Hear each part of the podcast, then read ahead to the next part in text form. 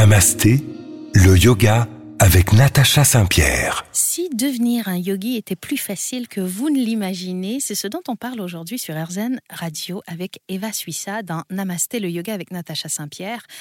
J'ai écrit un livre qui a pour but de vous aider à pratiquer le yoga au quotidien quand vous n'avez pas le temps, à appliquer cette sagesse ancienne dans nos vies modernes. Et j'ai fait lire le livre à Eva, qui connaît pas grand-chose au yoga.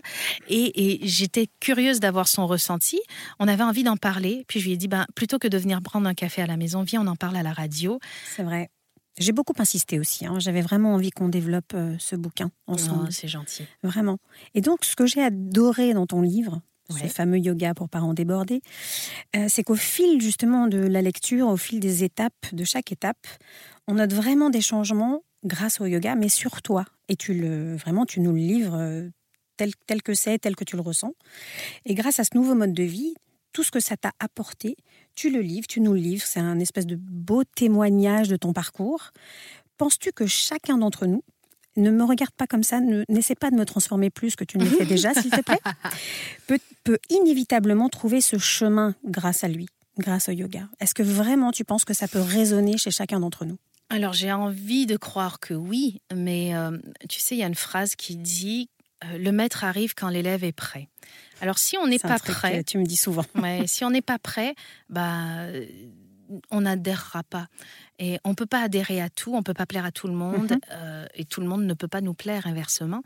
le yoga ne peut malheureusement pas plaire à tout le monde à tout moment de leur vie. Mais là, tu parles du côté postural, parce que j'ai l'impression que chacun peut y trouver un peu son compte. Mais le yoga est, une science extrêmement vaste, donc euh, selon nos types de personnalité, on peut se tourner euh, vers le yoga de la connaissance de soi, mhm. vers le yoga de l'étude des, des, livres euh, anciens, des traditions, euh, entre autres les sutras de Patanjali.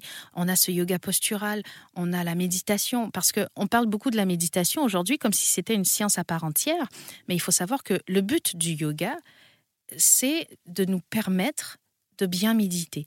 C'est de nous permettre de se sentir tellement bien dans notre corps et dans notre esprit qu'on peut méditer. Donc le yoga, finalement, c'est le chemin vers la méditation. Alors la méditation, c'est du yoga. Bien sûr, mais tu nous racontes justement dans ton livre quelle a été ta première rencontre avec le yoga.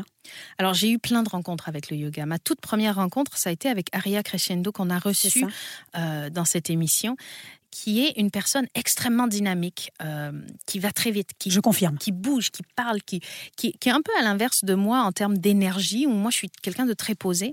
Et malgré tout, avec elle, j'ai découvert comment bouger, comment retrouver une énergie physique. Après, j'avais besoin de plus que de tout ça. Et euh, quand Bichente, euh, mon fils, est né, il avait une malformation cardiaque j'ai investi dans les, premières mois, dans les premiers mois, dans la première année de sa vie, vraiment toute mon énergie sur lui sans me poser de questions sur moi. Et, à un moment donné, j'ai eu besoin de comprendre, comprendre pourquoi la vie m'avait envoyé un enfant euh, malade, qu'est-ce que j'avais à y apprendre, qu'est-ce que j'avais à retenir de tout ça? Et que ce soit à travers la science ou à travers le sport et le yoga physique, la boxe, j'ai fait de la boxe aussi pour, mhm. pour évacuer. Euh, j'ai lu ça, oui. Ouais, j'ai pas, j'ai pas trouvé de, de, réponse qui me satisfaisait en fait. J'avais besoin de plus parce qu'on dit que rien n'arrive pour rien dans la vie. Mhm. Alors pourquoi ça s'est arrivé à cet enfant qui n'avait rien demandé et à moi? Et finalement, à travers la sagesse de Patanjali, à travers le yoga, j'ai compris que j'avais à évoluer aussi de tout ça. J'étais une personne extrêmement académique euh, qui avait peu de compassion envers les autres. Je ne comprenais pas qu'on ne comprenne pas. Et euh, j'avais toujours eu le contrôle des choses. Et quand on a un enfant malade, on perd le contrôle parce que je ne peux pas l'opérer moi-même. Hmm. Et j'ai besoin de croire en quelque chose de plus grand que, la science des médecins parce que je, ne concevais pas de, mettre mon fils entre les, la vie de mon fils entre les mains d'une seule personne. Aussi érudite soit-il, elle a le mhm. droit parfois d'être fatiguée et de faire des erreurs. Bien sûr. Donc j'avais besoin d'une vision plus grande et c'est ce que le yoga m'a apporté, entre autres, euh, mais, mais tellement d'autres choses aussi. Après, à, apprendre à c'est un principe que je, déploie dans, dans, le livre, apprendre à mettre une distance entre le stimuli et notre réaction. Et on pense souvent que les yogis sont des gens zen, mais en fait, ils, subissent aussi les émotions. mais ils sont dans le contrôle. Mais c'est pas tellement le contrôle, c'est dans, dans, une analyse, dans une certaine distance. Mhm. On, voit de haut les choses et ça permet justement de choisir sa réaction. Et ça, je vais vous en parler dans un instant. Restez avec nous sur RZN Radio. Namasté, le yoga avec Natacha Saint-Pierre. Vous êtes toujours sur RZN Radio, vous êtes dans le yoga avec Natacha Saint-Pierre. Namasté. Merci d'être avec nous. Juste avant de se quitter, je disais que les yogis euh, ne sont pas euh, zen, ne, sont pas des gens qui n'ont pas d'émotion, mhm. mais ce sont des gens qui ont pris de la hauteur. Et ça, j'en parle dans le livre Yoga pour les parents débordés que tu as lu, Eva. Mhm. Et ce que je dis dans ce livre, c'est que finalement, on pense que puisqu'on a le droit d'exprimer nos émotions, on les choisit. Et, et c'est pas c'est pas vrai. Et euh, il y a un exemple que j'aime bien. Si par exemple, je suis au feu rouge et que c'est à mon tour de traverser et que là quelqu'un me klaxonne euh, alors que je suis piéton, mhm. bah, j'ai le droit de m'énerver contre cette personne puisque c'est mon droit. Parce que je, suis dans mon, je, suis dans mon bon droit, je suis en train de traverser, euh, le petit bonhomme est vert, lui il est au feu rouge, pourquoi il me klaxonne Mais oh, ça va pas, donc j'ai le droit de m'énerver. Alors que finalement, si je m'énerve, je subis mes émotions. Mmh. Je ne les choisis pas. Euh, et c'est là qui est vraiment la subtilité. La subtilité, ça va être un peu de prendre de la hauteur. De se dire. Les, mamies, elles disent choisissez vos combats. Ça mmh. revient un peu à ça. finalement, de me dire ben, en fait, est-ce que j'ai envie d'être en colère? Oui, c'est ça. Est-ce que, j'ai envie de perdre de l'énergie Est-ce que j'ai envie de ressentir toutes ces émotions négatives-là? Non. Euh, bah alors, je continue ma route. C'est ça. Et en fait, euh, être un yogi, c'est ça. C'est ne pas réagir au quart de tour. C'est vraiment la voie de la sagesse. Hein. Et c'est prendre le temps d'analyser la situation et de dire est-ce que ça va me servir de me mettre en colère? Si oui, si ça me sert à me faire euh, euh, euh, respecter et, surtout à faire en sorte que mon bonheur demeure, parce que se faire respecter pour se faire respecter, c'est ridicule, hein. parce que tu peux te faire respecter par un chien, donc ça n'a pas de... Quand, quand, tu dis à ton chien assieds-toi, il te respecte, est-ce que c'est vraiment très important? Je ne crois pas. Donc le respect à tout prix, pour moi, c'est une forme de politesse plus qu'un besoin. Est-ce que ça va nuire à mon bonheur ou pas?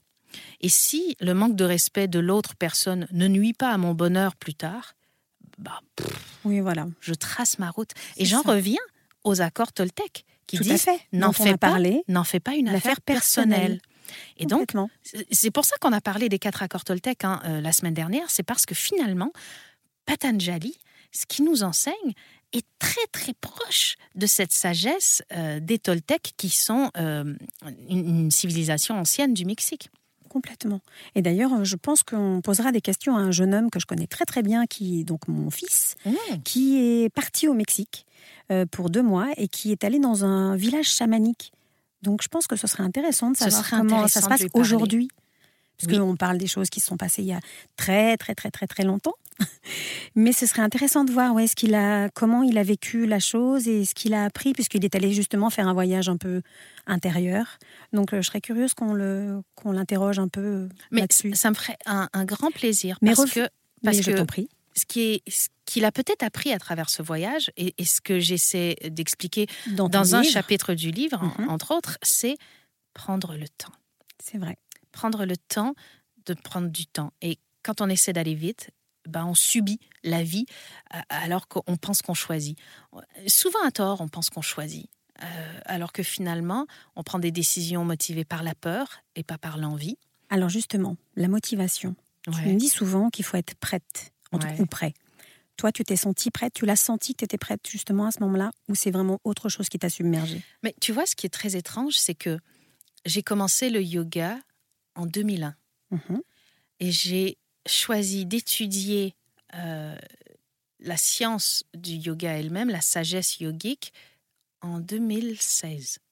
Waouh, ok. Et donc, j'ai eu besoin de 15 ans avant d'être prête, je pense, parce que si, j'avais toutes les opportunités de l'étudier, mhm. mais je ne pense pas que j'étais prête. Ouais. Je ne pense pas que euh, j'aurais compris, je ne pense pas que j'aurais pu assimiler euh, aussi bien, je ne pense pas que je l'aurais fait avec une même passion ça m'aurait paru des concepts, mais euh, il y a plein de très beaux concepts. Tu sais, tous les concepts qu'on a d'ailleurs quand on, va être parent. Moi, mon enfant, il aura jamais le téléphone portable parce que c'est pas bien pour eux. Mon enfant, il mangera pas de sucre. Mon enfant, il aura jamais la bouche sale. il aura jamais plein de bave sur le col de son pyjama. Voilà.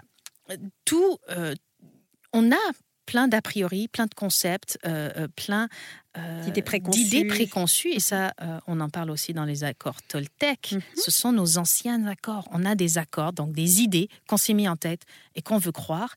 Et finalement, il faut attendre le bon moment, ça. la bonne personne, le bon truc pour arriver à, à s'ouvrir à d'autres accords, à d'autres philosophies. Vous restez avec nous sur RZN Radio, on continue cette conversation avec Eva Suissa dans un instant. Namasté, le yoga avec Natacha Saint-Pierre. Vous êtes évidemment sur RZN Radio, la radio 100% positive, donc on vous parle de choses 100% positives dans Namasté, le yoga avec Natacha Saint-Pierre aujourd'hui. Et c'est Eva Suissa qui a lu un livre que j'ai écrit qui s'appelle Yoga pour les parents débordés, qui s'adresse finalement à n'importe qui qui a l'impression que la vie va trop vite. Et dans ce livre, je vous explique comment euh, la sagesse du yoga, en particulier celle de Patanjali, m'a permis d'améliorer mon quotidien sans devenir une autre personne, sans avoir à faire des énormes changements, sans avoir à changer de travail, euh, sans avoir à, modifier ma vie euh, extérieure énormément. C'est à l'intérieur que ça s'est passé. Alors justement, juste avant, on parlait de d'être prête ou d'être prêt. Euh, est-ce que justement on peut parler aussi de maturité ou est-ce que ça peut être à n'importe quel âge? Ça peut être à n'importe quel âge. Je ne sais pas si vous avez déjà vu, il y a des enfants, on a l'impression qu'ils sont nés avec une espèce de sagesse innée. Oui, on dit une, une âme, une âme, une vieille âme, une vieille âme. Une vieille âme. Donc je pense que à n'importe quel âge, on peut avoir envie de se pencher sur cette sagesse. Et on l'a vu dans les invités qu'on a reçus euh, dans cette émission. Ah oui, c'est vrai. Tu as raison. Au cours de l'année, euh, tous avaient, dès leur plus jeune âge, euh, déjà, oui. déjà une certaine fascination pour, pour le non palpable. Oui. Alors, Même des aptitudes. Des aptitudes, oui. Et, et, moi, je vous le confie, je n'avais pas ça petite, en fait. Euh, petite, j'étais euh, un enfant normal avec beaucoup trop d'énergie, qui, euh, qui aimait la musique, jouait avec ses amis. Mmh. Je me souviens un jour, un journaliste m'a dit Qu'est-ce que tu fais quand tu chantes pas? Et je lui avais répondu, comme s'il était le plus grand idiot, le plus grand idiot du monde Ben, je joue dehors. Parce que j'avais une vie extrêmement normale. J'étais pas fascinée par la sagesse, mais j'ai eu un jour envie Enfin, c'est une question qu'on se pose tous un jour ou l'autre. À quoi je sers? À quoi hmm. sert ma vie? Euh, Est-ce que c'est futile tout ça? Pourquoi je fais tout ça? Pourquoi je me lève le matin? Pourquoi je vais travailler? Mais d'ailleurs, quand on lit ton livre, on voit à quel point ça t'a transformé à des endroits de ta personne, dans le bon sens. Hein. Hmm. Enfin, c'est ce que tu nous livres en tout cas. On voit vraiment la transformation qu'a apporté le yoga dans ta, dans ta vie, de, enfin, même dans ton être la manière dont tu nous le livres, on dirait vraiment que ça t'a fait du bien de voir ces transformations même s'appliquer à toi-même. Ouais, et, c'est drôle parce que je compare les choses un peu à quand on va au club de sport. C'est vrai. Ouais, parce que euh, quand on va commencer à appliquer euh, des règles de vie yogiques à notre quotidien, mm-hmm. euh, on va évidemment pas voir les changements tout de suite. Là, je vous dis prendre de la hauteur. C'est formidable, c'est beau, c'est un beau concept, mais vous allez quand même continuer d'avoir des moments où vous allez avoir des réactions instinctives. Bien sûr. Et c'est normal. Moi, je veux bien prendre de la hauteur en montant dans un ascenseur. Hein, euh, forcément, je vais en prendre. C'est facile. Mais ce ne sera pas la bonne hauteur dont ah, on parle là. Je me souviens à une époque, je voyais un psy et je lui disais ah oui non mais il y a des gens qui prennent des décisions pour moi dans ma carrière et je peux rien faire parce que c'est eux les producteurs et je suis pas bien et il me disait ah oui c'est terrible d'avoir des gens qui décident pour, nous il faut prendre de la hauteur mais je lui disais, mais comment tu veux que je prenne de la hauteur là? Je, suis en train de te dire que je suis pas heureuse, qu'il y a quelqu'un qui décide pour moi et je n'y peux rien. C'est ça. Euh, mais ça, c'était avant, justement. Mais ça, c'était avant que je comprenne tout ça. Et du coup, euh, j'explique dans le livre que quand on commence à aller à la salle de sport, on va aller s'entraîner une heure tous les jours pendant une semaine, on va se regarder dans le miroir, il y aura bah, zéro changement. Oui, c'est vrai que ça arrive pas tout de suite, tout de suite. Mais comme on sait qu'il faut du temps pour les changements physiques, eh ben on continue d'aller à la salle de sport. Donc c'est la même chose, tu veux dire, avec le, avec le yoga? C'est la même chose avec les changements émotionnels, avec les changements psychologiques. Il faut du temps pour voir les changements. Et un jour, on va se regarder dans la glace, on va faire «Ah, Mais t'as vu? J'ai des abdos. Alors que euh, bah, les abdos, ils sont pas arrivés en une nuit. Et toi, comment tu as ressenti justement ces bienfaits? Comment ça Est-ce que ben, En fait, c'est dans une situation. La, la, première fois où je me suis aperçue que finalement ça fonctionnait, c'est dans une situation où j'aurais dû normalement être en colère. Et en fait, j'étais pas en colère et je me suis dit, waouh, ah ouais, ben en fait, ça fonctionne.